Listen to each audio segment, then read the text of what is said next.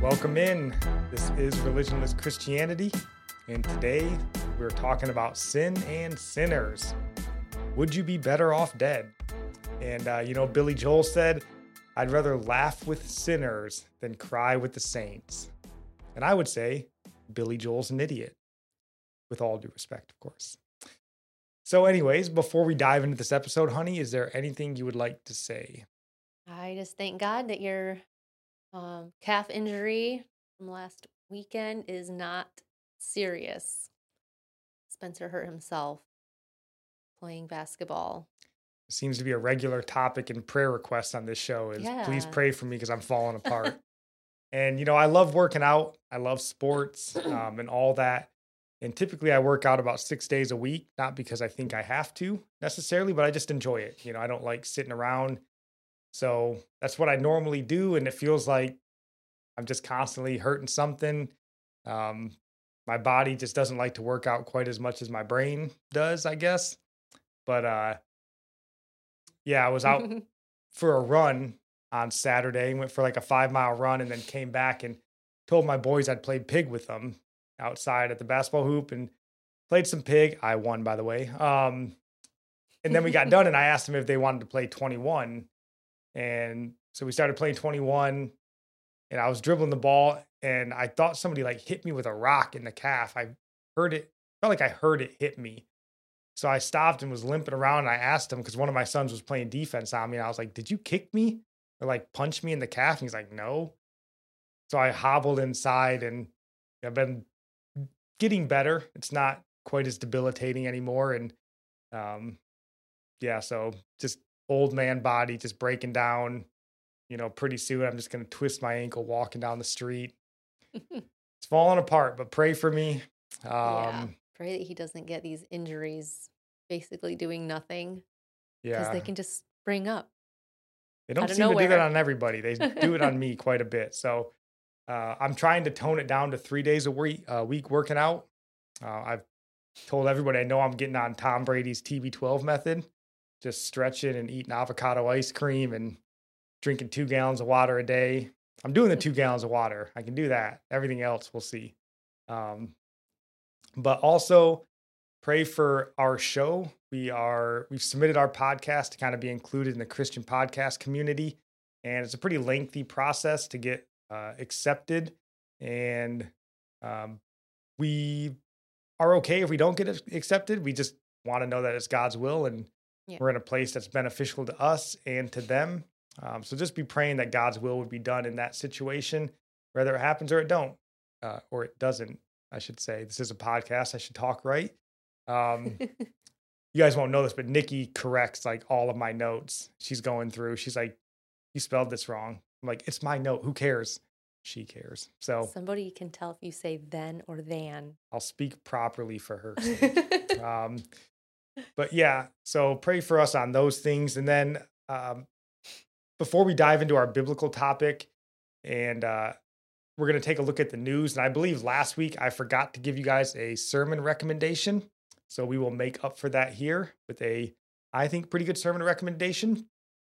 And uh, so, yeah, before we uh, get to that Bible topic, we will do our weekly trek through the shadow, the valley of the shadow of death, uh, as we like to call our trek through the news media That is what it and feels uh, like. it was a busy news week. I feel like some important stories happened. So, uh, the first one that we got here, I got from Newsweek, and if you just want to read that headline, honey, Yeah, it says CDC Director Rochelle Walensky.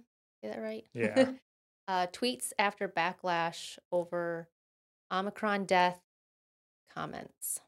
yeah. So, if, I'm sure you guys have seen this if you're tied into the news at all. Um, but yeah, she went on to uh, Good Morning America, and she said right here the quote. She said, "The overwhelming number of deaths."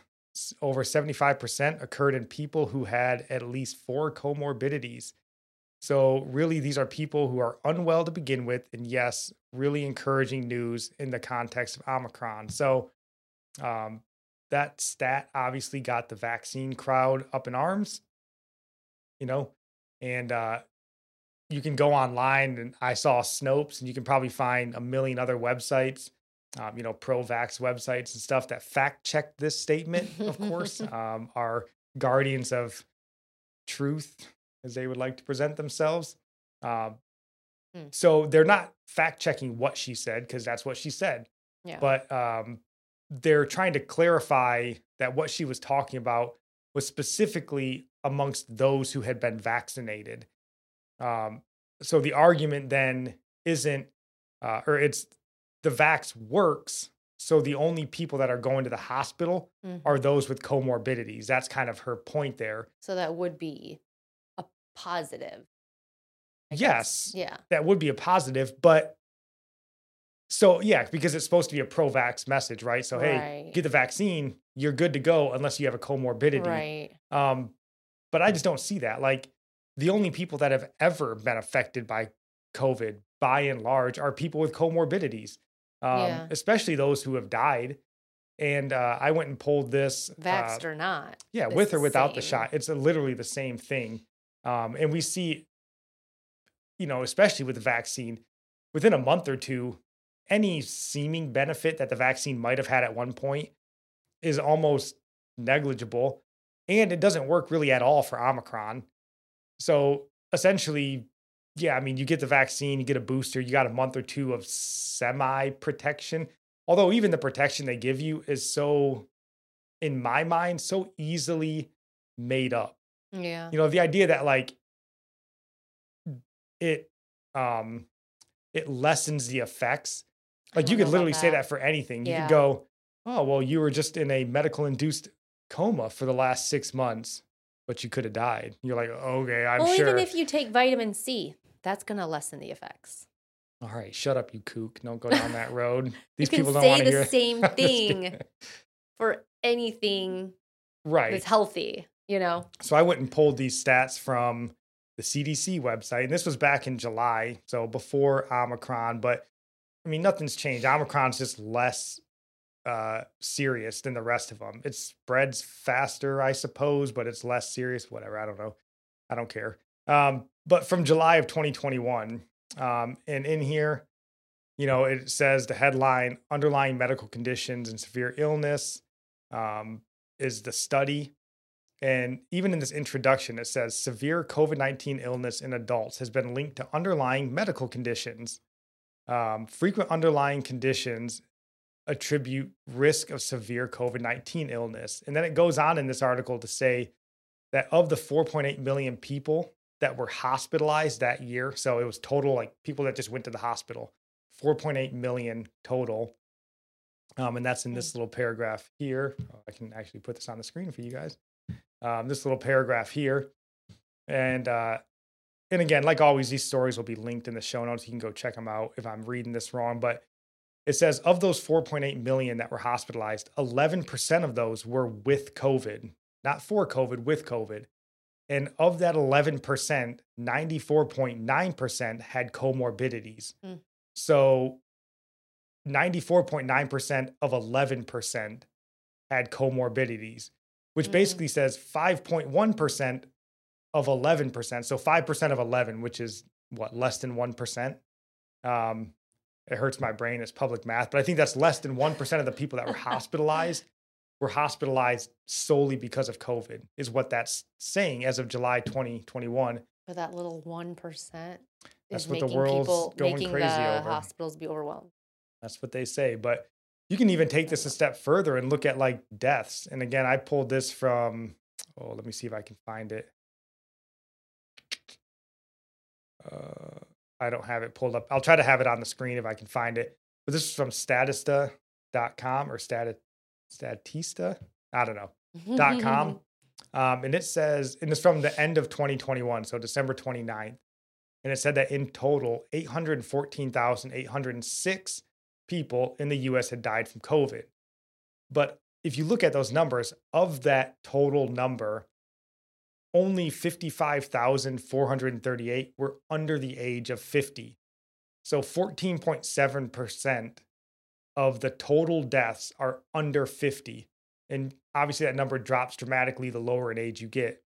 But that means that 85.3% of the deaths in this country from COVID, in my mind, had at least one comorbidity. They were old. That's basically a comorbidity, being- as sad as it sounds. So she said what she said, and it was true with or without the vax. Yeah. COVID is yeah. dangerous for you if you're older or you have comorbidities. The shot doesn't change anything. Um, Mhm. so I just found that interesting. People are up in arms, but I don't know what new information that brought to us. I guess they could Um, look at it. I don't know. People always try to take things and Yeah. I don't know negatively. They want to be offended. But you know, on the uh, the positive side of things, there in other news, uh, the Pfizer CEO Albert Borrella, Borrella, Bourla, in an interview with J.P. Morgan Healthcare Conference, um, emphasizing the importance of a third shot um, to boost people's protection. He said, two doses, uh, they're not enough for Omicron. The third dose of the current vaccine is providing quite good protection against deaths and decent protection against hospitalization. So, uh, so much for that 95% effective claim they had all those uh, Remember that months ago, all- but yeah, they don't have to lie about that anymore. They can just, there was know, just so many things said about it all. It all like I forget about some of it. Every week there was just some other discussion about it. Something somebody else said. There's just too much to remember.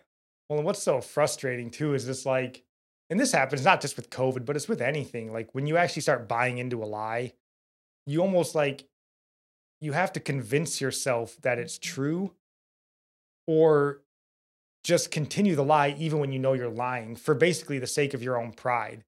And I think that's a lot of what's going on, especially with these Yeah. companies. And, you know, we're like, no, no, you have to get the vaccine.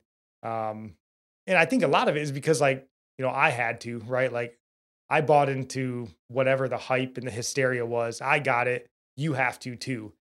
Even though it doesn't do anything for you, you're going to be in this boat with me here. And like, because I bought into the hysteria earlier, the lie, whatever it happens to be, or you just you bought into it because you wanted it to be true.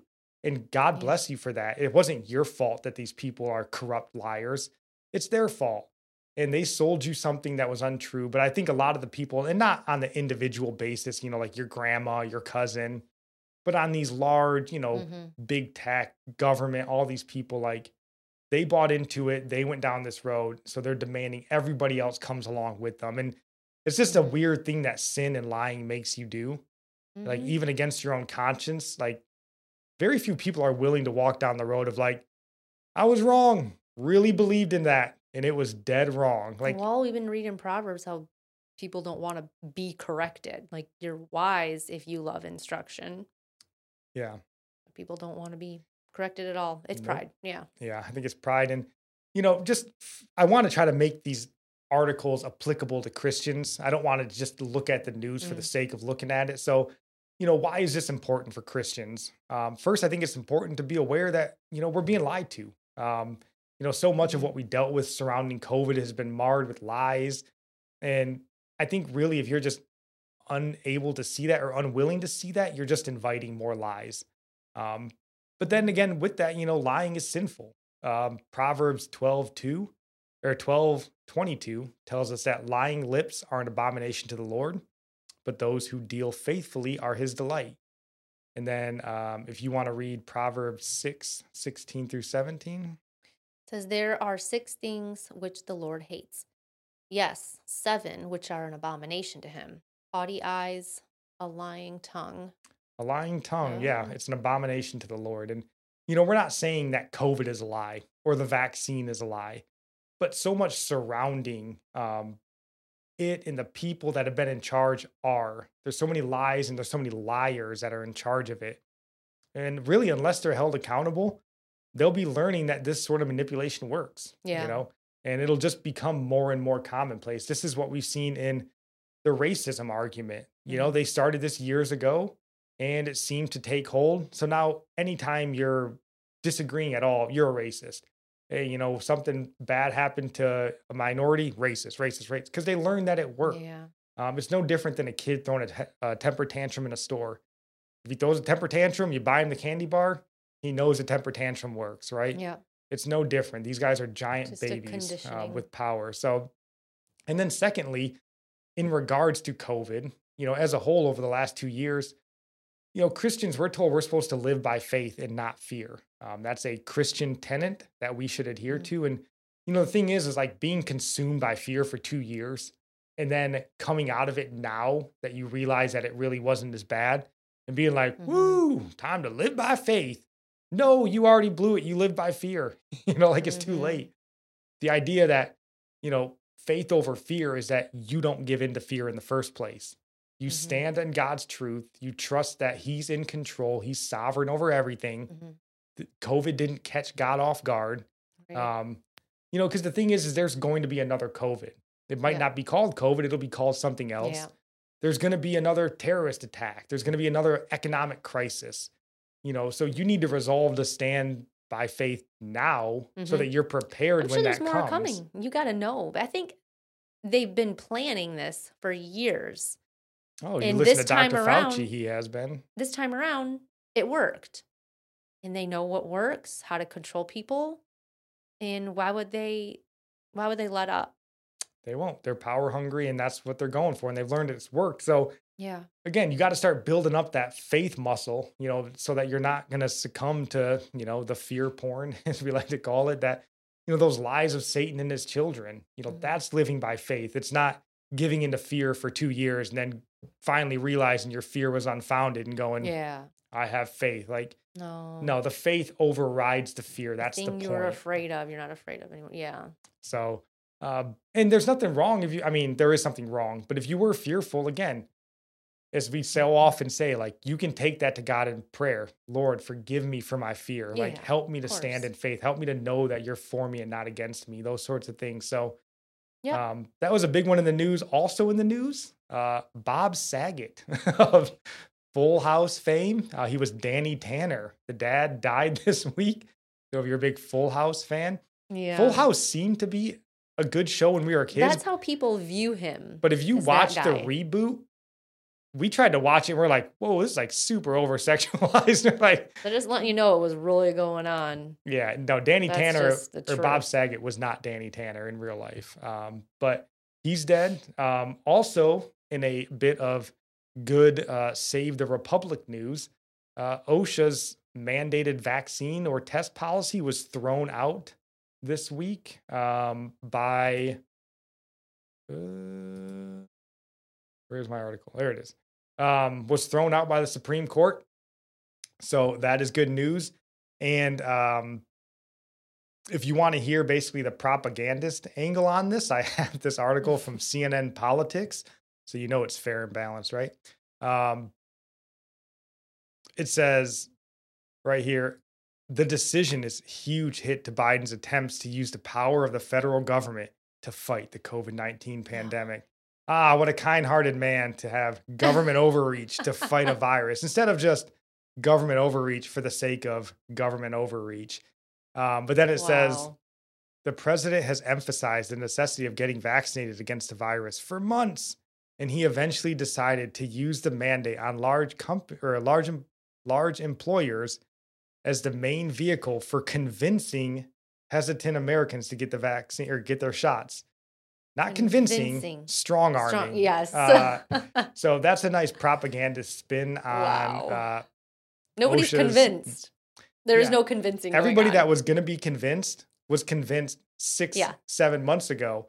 Everybody else that took it since then Yeah. was coerced or strong. Everybody's mind is made up. And anybody who takes it from here on out doesn't believe in it still. No, there's. I would imagine there's nobody on planet Earth who, at this point, goes. I looked at the science and it's solid. I'm taking the vaccine. no, everybody's like, I ain't taking that crap. It don't work. So unless their boss goes, really, I'm gonna fire you then. Like we just saw a story. I'll try to have it up here. A family with a, I believe it was a four year old leukemia patient was just thrown out of the Ronald McDonald House for, or they're being kicked out because they weren't vaccinated. So in order to be in the Ronald McDonald House with your leukemia infected child, you've got to be vaccinated, or they're gonna throw you out in the snow.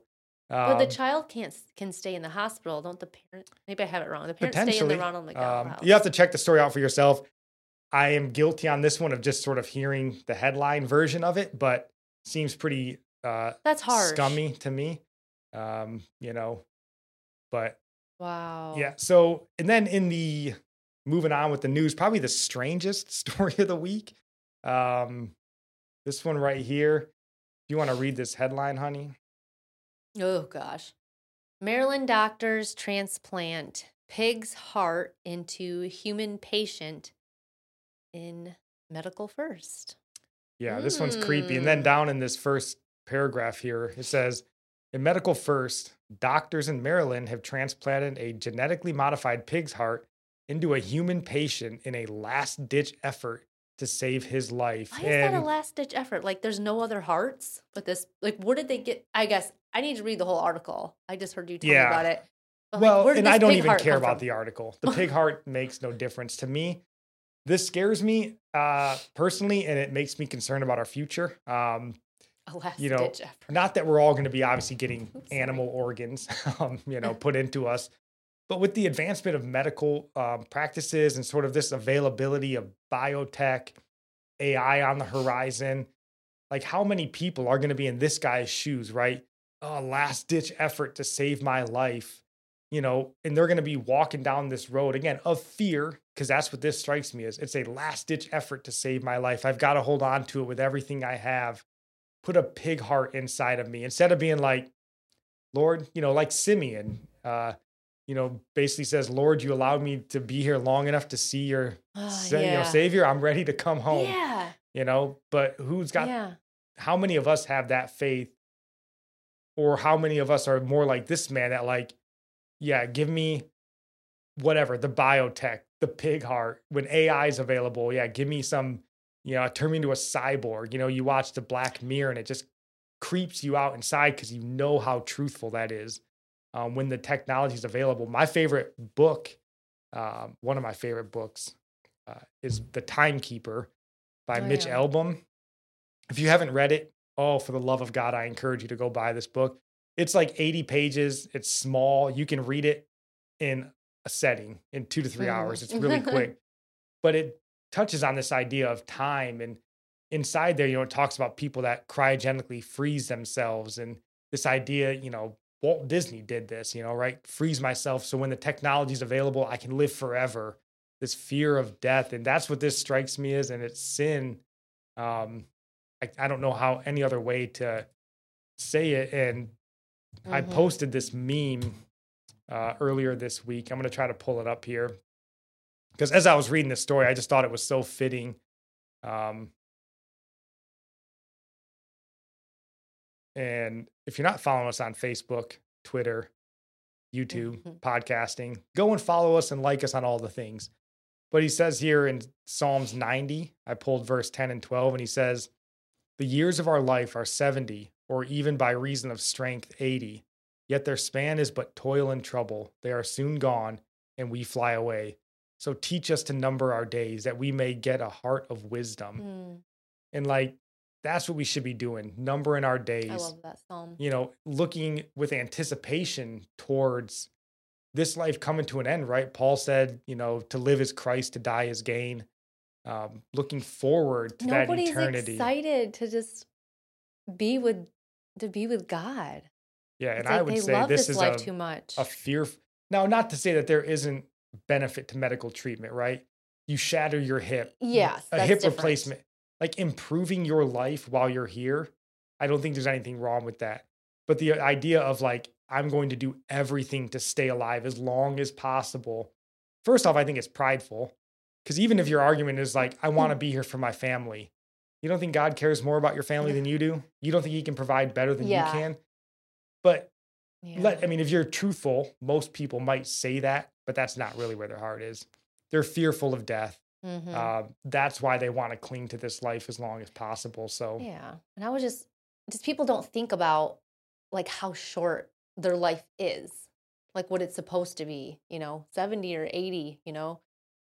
Um but the truth is our lives are not our own and we're trying to be God. We're trying to live forever and I was thinking about Adam and Eve in the garden and God said um you know they have to leave the garden lest they eat of the tree of life and live forever in sin. Like they'd have they would have never died. God would have never been able to wipe out all the people in Noah's day. Like there never would have been death. God couldn't he wouldn't have wiped anybody out. He would never been, never been able to demonstrate his wrath in that way. There would be no fear of God if you could live forever. And this is the thing is people don't there's no fear of God. They want to live Yeah. forever and they think they're never going to have to meet God. And I think that's the the same mindset. That's what people want. So there's a reason he he doesn't want us to live forever in sin. And it's like once you have peace with God through Jesus, you long to be with him. You're going to welcome those days and um I know somebody just shared something. I wish I could pull it up, but it was um just about a Christian martyr and he was, you know, about to be killed and he was just saying welcome, like welcoming it, like goodbye world and all its pleasures, goodbye everything in the world that I enjoyed and welcome Christ, welcome all the things of heaven. Like we need that mindset. No, we do. And if and- we don't, we need to like like just ponder this. Why don't I have that mindset? Yeah, I mean, and you see this mindset in some of the most faithful. Um, I posted this uh, meme as well. So again, follow us if you want my sweet memes. Um, but from Martin Luther, you know, this quote struck me um, when I read it because he's talking about he had two friends of his that were martyred for their Mm. Christian faith during the Reformation um, for standing up against the Catholic Church. And when he heard about it, he said, I thought I would be the first to be martyred for the Mm. sake of this holy gospel. And then he ends by saying, But I was not worthy of it. Mm. Like Martin Luther, in his mind, he counted himself worthy to be killed for his faith, not to cling on to it and be like, Well, if I don't stand up and preach, then who's this reformation's going to fall? Mm. No, he was like, I want to count myself worthy to be killed for my faith. And I was like, so I see stories like this and it freaks me out. And I'm afraid that Christians or people that would at least call themselves Christians don't have this like longing or this hopeful expectation of yeah. eternity to come, you know, where we will be with Jesus. And, uh, you know, maybe it's because they have this false idea that like we're all just going to be standing around singing psalms to the Lord for eternity. And, you know, Mm. so maybe they just have a false idea of heaven.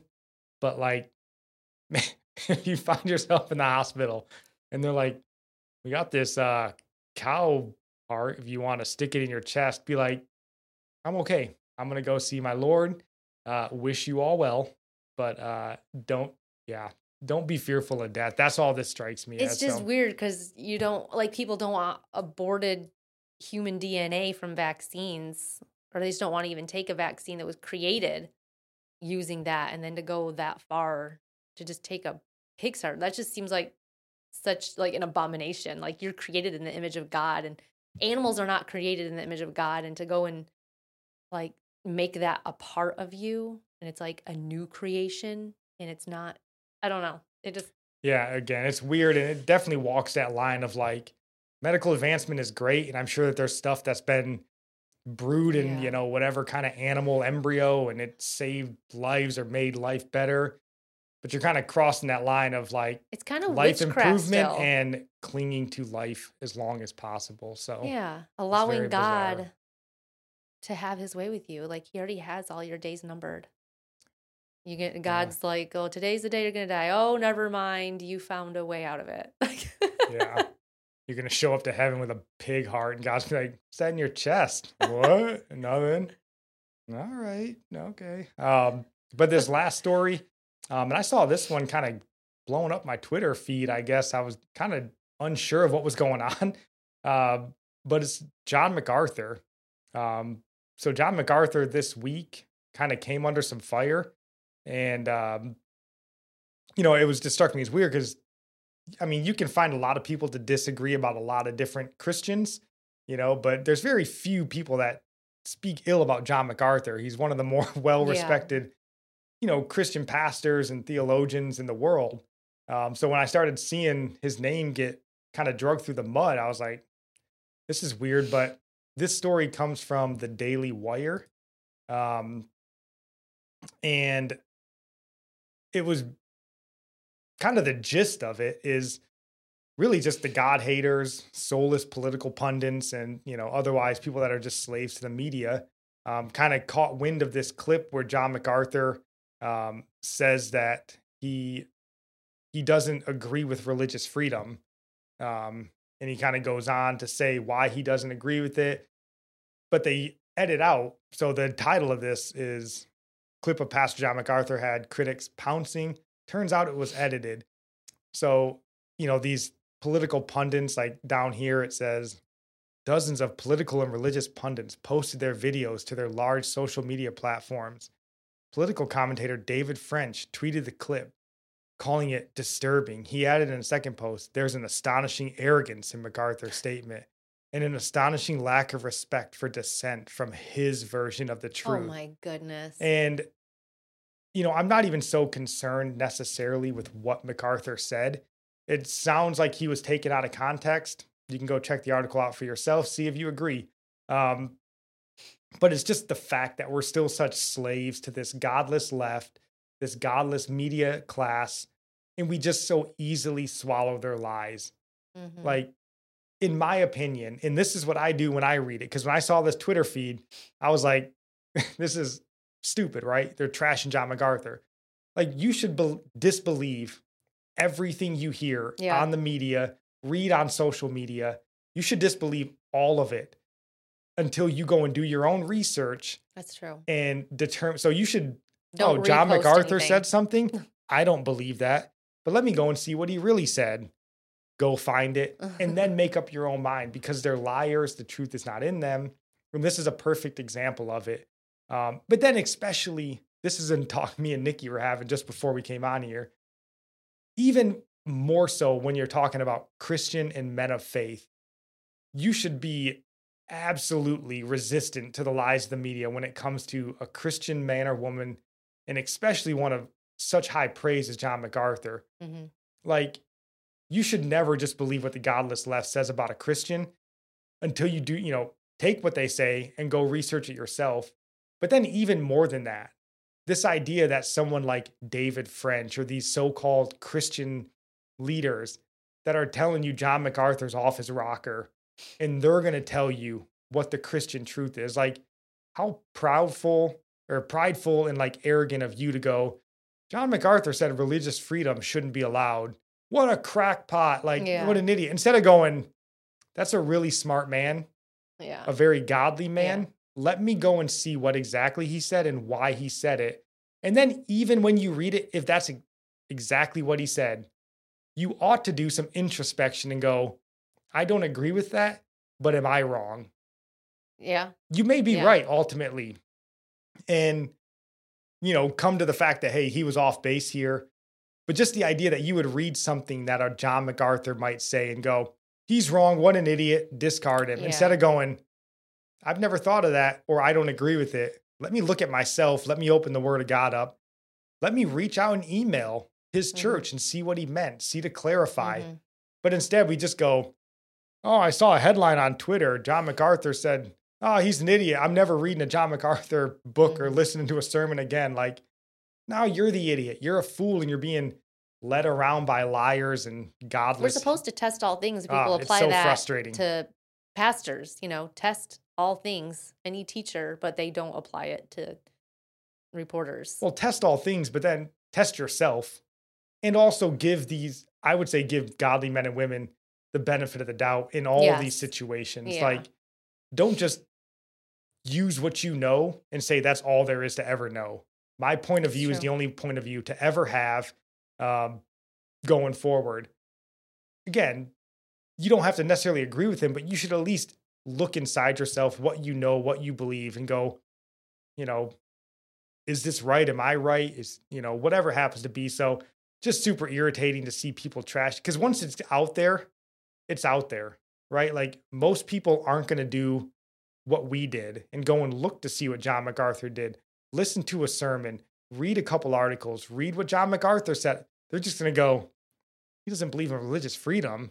Screw that guy. Like, and they're off. They're on to watching, you know, somebody twerk on TikTok. They don't know. Um, but now John MacArthur's name is ruined because people like David French are smarter than everyone else and they know Christianity better than John MacArthur. And it's so that gets under my skin Yeah. a lot. So, Good rant. um, anywho, uh, off of the news, let's get to our Bible topic of the week. Um, so, yeah, would you be better off dead? That's what we're talking about this week. And Mhm. uh, this verse really just jumped off the page when I read it. Um, you know, there's there's certain times when you you know you've probably read a passage, and that's why the Bible's living and breathing Mhm. Word of God because Yeah. you can read the same passage for 30 years and then you read it one more time and you go, oh my God, that's like it just changes the way you see it, and that's what this Mhm. verse did to me. So if you want to read, honey, right here, Matthew 18, 5 through 9. Yes. Uh, whoever receives one such child in my name receives me. But whoever causes one of these little ones who believe in me to sin, it would be better for him to have a great millstone fastened around his neck and to be drowned in the depth of the sea. Mm.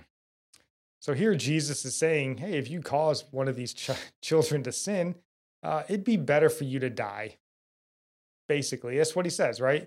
And that's an incredible statement. Um, yeah. That's but what's more incredible is he didn't stop talking there. Uh, he keeps saying more. And, um, you know, I had the thought when I was reading it, I was like, man, you want to know what it sounds like when Jesus is angry? Well, keep reading. Uh, keep, you know, read Matthew 18, 7 through 9. Um, so if you want to read the rest of that, honey. Okay, it says, Woe to the world for temptations to sin. For it is necessary that temptations come, but woe to the one by whom the temptation comes. And if your hand or your foot causes you to sin, cut it off and throw it away. It is better for you to enter life crippled or lame than with two hands or two feet to be thrown into the eternal fire. And if your eye causes you to sin, tear it out and throw it away. It is better for you to enter life with one eye than with two eyes to be thrown into the hell of fire. And see, this is why I think we miss a lot of the things in scripture because that's how we read scripture and that's how we interpret scripture. That Jesus is sitting there going, Woe to the world for temptation to sin. but really what he's saying he's is, calm. If you read the verse, he says, Woe to the world for temptations to sin! Exclamation mark. For it yelling. is necessary that temptations come, but woe to the one that one by whom the temptation comes! Exclamation mark. So he's sitting there and they're saying, because the story starts by them going, Hey, Jesus, who's the greatest in the kingdom? And he basically stiff arms them and is like, I'm the greatest in the kingdom. Like, if you believe in me, or, you know, if you have the faith like a child, you receive me. That's what he tells them. Like, I don't Mhm. care about your greatest argument. I'm the greatest. But then he goes right into a bigger point. If you cause one of these little kids to sin, it'd be better off if you were dead. So think how quickly he flips that conversation. The Mhm. disciples are like, Lord, tell us who's the greatest disciple. And he's like, You want to know who's great? How about this? If you cause one of these kids to sin, better if you go and die. And they're like, Wait, what? That's not what we were talking about. And then he goes right into woe to the world for temptation to sin, exclamation mark. And then, you know, it's necessary that temptation comes, but woe to the one by whom temptation comes, exclamation mark. Then he talks about cutting your hand off, plucking your eye out, or you're going to get thrown into hell. And you're like, ugh, that's a tough conversation. Like you can just imagine disciples sitting around going, what? Like, what is he- what is why are we getting yelled at right now? And I'm not saying Jesus was necessarily yelling at them, but this is a stern lecture and I would imagine an incredibly important point that Jesus is trying to make here. yeah, I think when there's exclamation points, you really need to pay attention to it. And these things, we were talking about it, they represent sacrifices. So, what are you willing to sacrifice in order to not be the cause of temptation in someone's life? And what are you willing to sacrifice or to stop doing um, to remove a temptation from your life, something that you can control? So, it's two different kinds of temptation. Like, you don't be the temptation and you move, remove yourself from a temptation. Yeah, because he starts it off by saying, like, woe to the person who's tempting. Yeah. And then also, if you are being tempted, get rid of whatever's tempting you. Um, yeah. And I don't think we think about it a lot in the ways we might be tempting somebody else. We're like, oh, I'm in control. I'm in control of my own temptations. I can handle this. I can handle this situation and I'm fine. So we're used to thinking that way, but are we ever thinking, what am I doing that's causing somebody else to be tempted and falling into sin? Although everybody is responsible for what they do when they give in, but you are also in trouble for causing them to be tempted. Yeah. Nobody I- wants to talk about that. And I think this verse gets, I don't know that it gets missed a lot necessarily, but I think, you know, this wasn't a parable. Like, this wasn't some story that Jesus was telling. Like, I don't think he was being over the top or hyperbolic about this. Like, I think he was literally meaning, like, yo, it's better if you were not alive anymore than to Mhm. cause other people to fall into sin. Mhm. Um, because you're spared for eternity. Like if you, it's better that you die and not sin so that you don't go to hell. Yeah, and you know, the first thing that kind of jumped off the page to me when I was reading this and thinking about it was why don't we take sin as serious as Christ did? Or not sin necessarily, but temptation. Um, take that as serious as Christ did. And I read this great quote from C.S. Lewis. And C.S. Lewis says, a silly idea that is current, or a silly idea is current that good people do not know what temptation means. This is an obvious lie. Only those who try to resist temptation know how strong it is. A man who gives in to temptation after five minutes simply does not know what it would have been like an hour later. That is why bad people, in one sense, know very little about badness. They have lived a sheltered life by always giving in. That is a good, good quote. Yeah, and I think a lot of the Mhm. reasons why we don't take temptation to sin quite as serious as Jesus did, we just give in. You know, Yeah. we all have certain desires, certain temptations that we give into, you know, sins that we fall back into time and time again. Because we think we can, like I said, we were in control. I can quit doing that anytime I want, but you never tried. So you don't know how hard it actually is. right. But even that, like, we don't even think they're a big deal to try and get rid of. Right. Because again, look at he's talking about not even necessarily sinning. He's talking about tempting somebody to sin. Yes.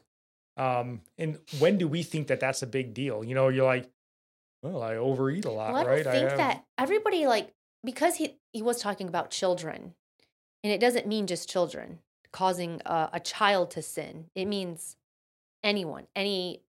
I don't know if he means child of God, but I think it means any person, not necessarily just little children. No, I think this is bigger than just little children. right. I just wanted to clarify that. No, he's talking about anybody, I think, Yeah. that you tempt to sin. But, you know, like we give into our temptations, right? So we don't realize the weight of being tempted.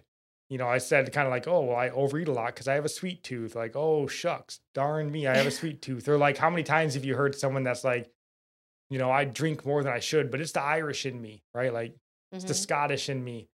You know, but like we take it lightly. And if you look at it from Christ's perspective, he couldn't give in. He couldn't give in a single time. Um, his eyes could not wander to that pretty girl one time. What if Jesus was Irish and he had a, you know, a leaning toward drinking? Right, like, if you think about it your that way- excuse, can he have the same excuse as you? Like Yeah. if you think about what you're tempted with, like the C.S. Lewis quote, and we give in after five minutes.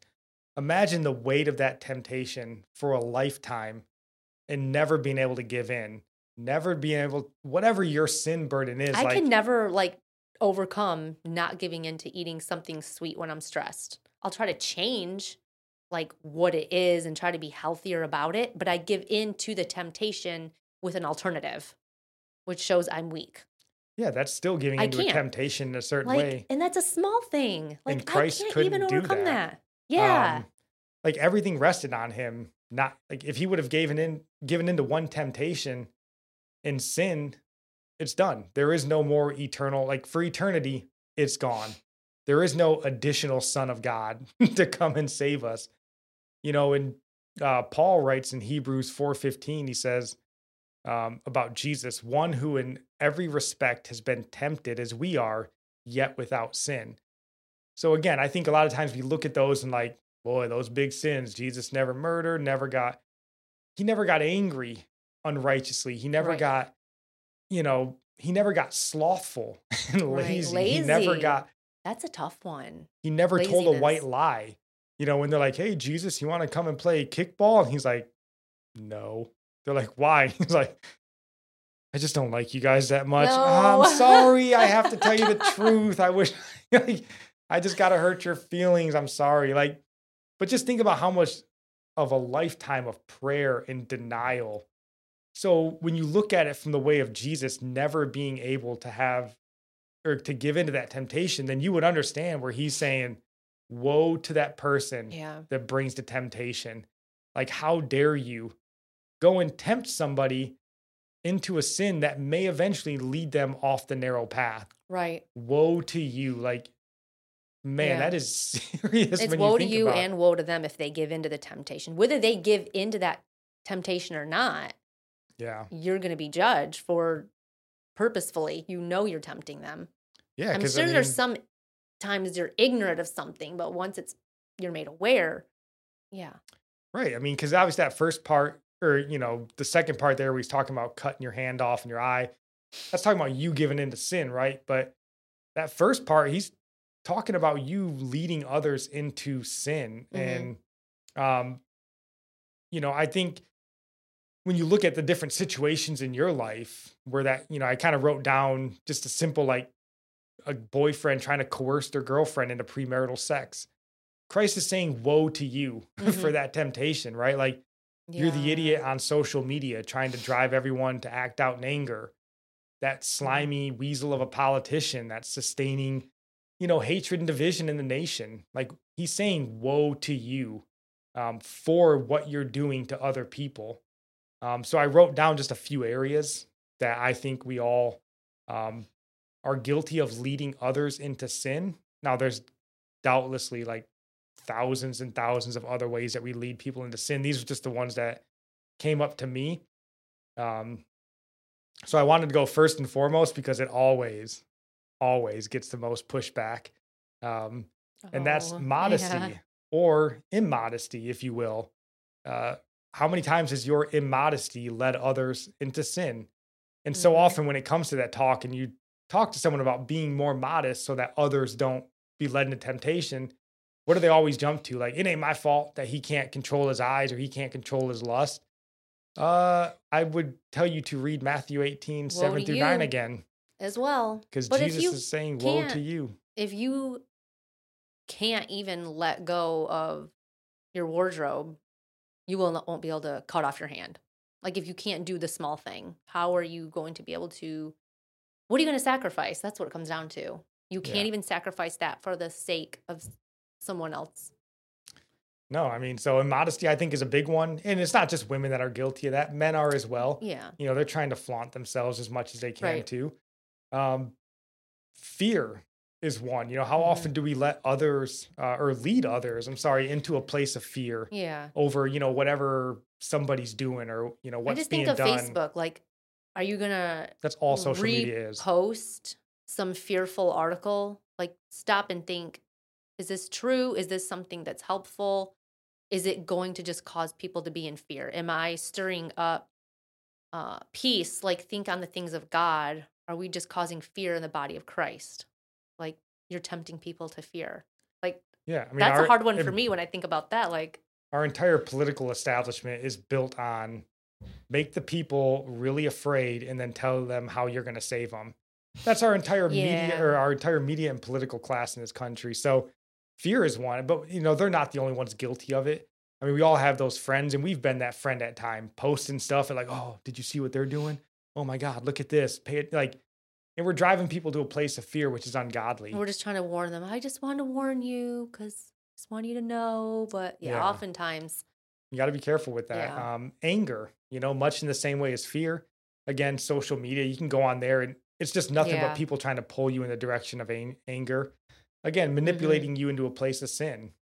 Uh, I wrote down your dating life, right? Again, how often does our dating life uh, lead, or we try to lead basically our partners into an, a place of impure thoughts or maybe sexual immorality?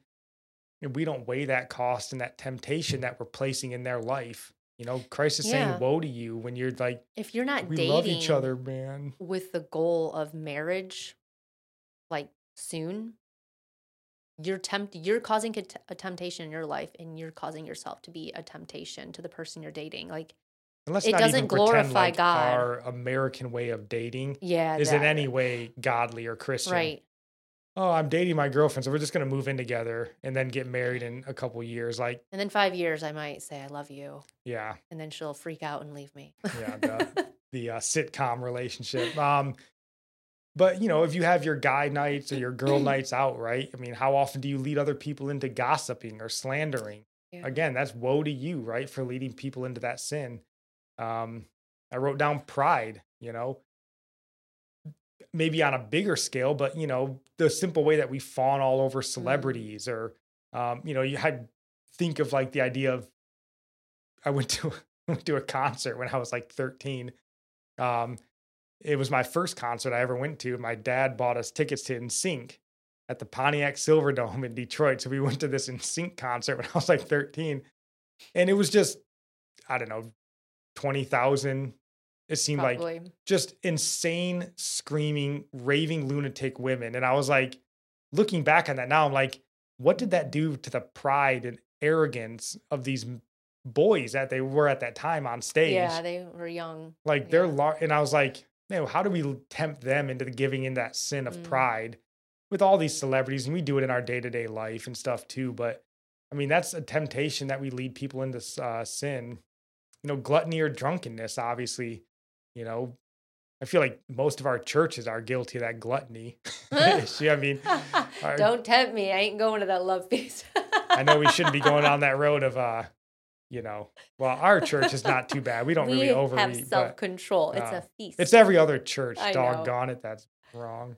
Um, but even you know down the road of being judgmental, I think right. How many times we lead other people into thinking of themselves as better than somebody?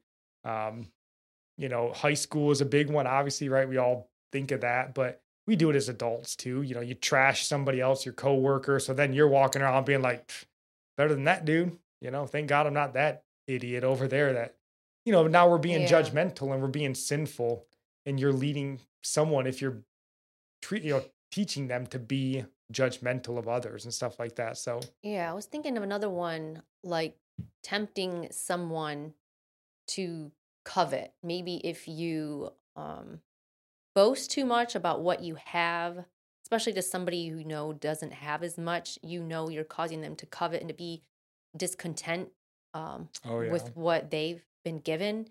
I know people like to say, "Oh, God is good; He's blessed me," but it's usually people are focused on the material things, worldly things. well, like- would you say that's a sin then? I mean, how Facebook is famous for that, right? Like your Facebook life, everything's perfect. Is that basically I don't. coveting my life, this fake life that I'm presenting to everybody? I don't know. I mean, it don't might know. be, but It- maybe it the way you talk about it, it's a just be issue. careful with who you're maybe um, talking with about what you own, because we know materialism is is Well, huge. then you got to be careful in- too. I mean, because your own heart will tell you, you know, if not necessarily because the heart is deceitful, but you know, if you're telling somebody about what you got and it's puffing you up with this sense of pride, and they're like, "Wow, man, you just got a new car. That's so awesome," and you're like, "It is pretty awesome." Then I'd be like, "Ooh, maybe I'm Yeah. not doing what I should be doing." So, uh, listen to yourself. Listen. I mean, if the Holy Spirit resides in you, then listen to that. And if you're like, "I shouldn't," You can't be like driving down the road and be like, "Look at that guy with his fancy car. Oh, he's he's tempting me to covet. He's tempting me to sin."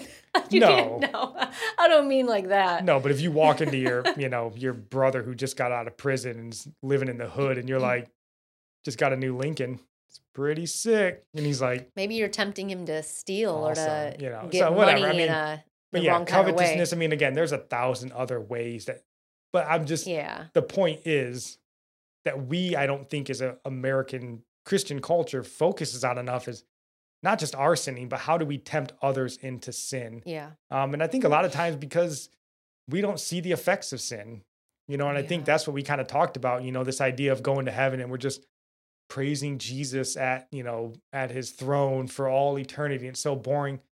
But maybe when you get there and you see the wages of sin and the Mm. ravages, you may be falling on your face uncontrollably for all of eternity, Yeah. being like, I didn't realize the trail of tears that Yeah. I left behind me with everything that I did and the lives that I ruined and you know Yeah. whatever it is. You know, you obviously know the big ones, you know, children of sexual abuse. You know, like the odds of them becoming sexually abusive to their kids is, you know, way higher than anything. So like you can see some of the big ones, but Yeah. we don't notice the whole like, oh, well, you know, I led someone into like sinning covetously, and you don't see the ravages of that sin because we don't see spiritually. So Mhm. maybe you get to heaven and you you see what you did, or you at least realize what you did. Um, so I mean, who knows? But Yeah. I just think we need to be careful for that. Um, because again, you know, he says, "Woe to you!" Right? He says you're better off if you're dead. Um, so does that seem harsh? I don't know. I mean, I think when you look at it from the sense that you're potentially leading someone to miss the mark, um, to Yeah. stray from the narrow path, I don't think it's too harsh. Um, in that case, if you are potentially pulling someone off the narrow path, yeah, it's better if you're dead. Um, just Yeah. go away from the situation. Anything you do where you're like, well, it ain't my fault. It's on them. They messed up. But you know what you're doing with all of this. yeah, you if know you ever have someone to if you Yeah. ever have the words come out of your mouth or you hear them that someone says it's not my job to stop them from sinning or something, you better just grab them up by the collar and be like, "Oh, yeah, it is.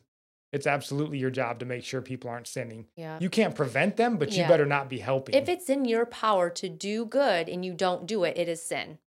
So if it's in your power to not be a temptation and you don't care, you're and sinning. we all see this in certain areas. I, you know, I think of the drunkenness one.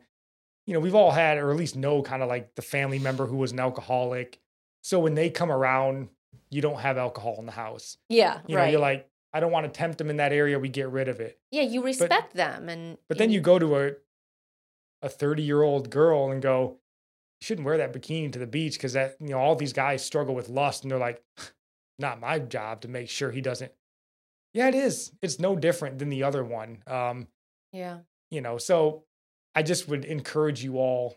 We are, you know, working on this just as as well as anybody. Yeah. We're not Um, talking about this like we got it all perfected, but that's what that's why we want to discuss all this with you Yeah, guys. That's why we need to sharpen each other and definitely it's all just I've never heard this teaching this way until he brought it up. And I I mean I've thought about it's wrong to be a temptation to somebody else. And I've always thought of it, you know, more more so in modesty, 'cause that's always more of the talk. But in all these other areas, just even in thinking about your kids, don't tempt them to um desire the things of the world. You know, just in earning money, even like just teaching them things like that. Like, oh, you want to earn money so you can get this. And like, are we teaching them to covet? I don't know. That's kind of where my mind was going. yeah. Like, steer them differently. Like, are we tempting them? And we don't well, I think know as it. long as you have this mindset, you know, you'll be more mindful of your actions, you know, because you may not be intentionally trying to steer them towards covetousness or something like that. And that's fine. Um, but if you're in that mindset and you're having a talk with someone, if that pops in your mind that like, am I potentially planting a, a seed of temptation in them? You know, then just be aware of that and you know, whoa, like I'm just gonna back off of this or whatever. But yeah. You know, I just think that we need to start taking our uh, our behavior, hmm our sin, obviously personally, but then the behaviors that lead others to sin Yeah. as serious as Jesus meant it. Um, because we don't live in a bubble, you know, where our actions don't affect others. They do. They 100% Mm. affect other people. And, Yeah. you know, what you do, what you say, how you act, how you overreact, Yeah. um, all of that has ramifications. And, you know, we need to be on guard with our mouths, um, you know, how we treat others, how we see others, how they see us. Um, you know, because you just you don't want to be guilty of leading someone um, away from a life of righteousness or a life that may ultimately get them into heaven. Um, you don't want to be a part of that. So I would just encourage you reread Matthew 18, um, all of it. I would pray um, pray you about know what? that. Yeah. Go back to Matthew 1 and just read the whole gospel. Um, you'll get to 18 eventually. But uh, um, yeah, so no one here on this show, at least, is under the assumption that we're ever going to fully get this correct. Um, you know, we're all prone to sin, Yeah. but we have to start being aware of it, right? This is a whole new GI level. Joe told us G.I. Knowing is half the battle. I know, but it's like opening this up, it's like a totally different perspective on sin. And it's just like all hitting me. All these things are running through my head now. I'm like, I have a lot to repent of.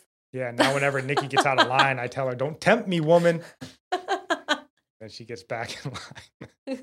Just kidding. So, do you have any last thoughts to say on this before we roll into our sermon of the week? um, no, that's good. I'm good. All right. So, in honor of uh, Big Johnny Mac, John MacArthur, um, you know, since we're best friends, that's how I talk about him. Um, in honor of John MacArthur being trash this week, we wanted to um, give you a John MacArthur sermon and let you be, uh, let you decide on your own if John MacArthur's off base or if he's worth listening to or not. So, and I just thought this sermon, I mean, it couldn't fit our show any better. Um, the sermon is titled "How to Live in a Crooked and Perverse Generation" um, by John MacArthur. So, sums up where we live and why we started this show. So, go follow the links, check that out. Um, and if you're on Twitter or something and you support John MacArthur, maybe let him know on Twitter that you're still standing with him. Sure, you appreciate the encouragement. Um, we also would appreciate the encouragement. Leave us a Mhm. nice review, uh, like and subscribe, all that stuff. But otherwise, we will be back on Monday with our devotionals. Um, if you're not listening to those, they're five minute daily devotionals to kind of get your day started off right, hopefully. Um, and then next Saturday, we'll be back uh, with another podcast to talk about, more awesome news to dive into, see how the world's burning down without vaccine mandates. So that's all we got for you guys. We will see you again on Monday. God bless.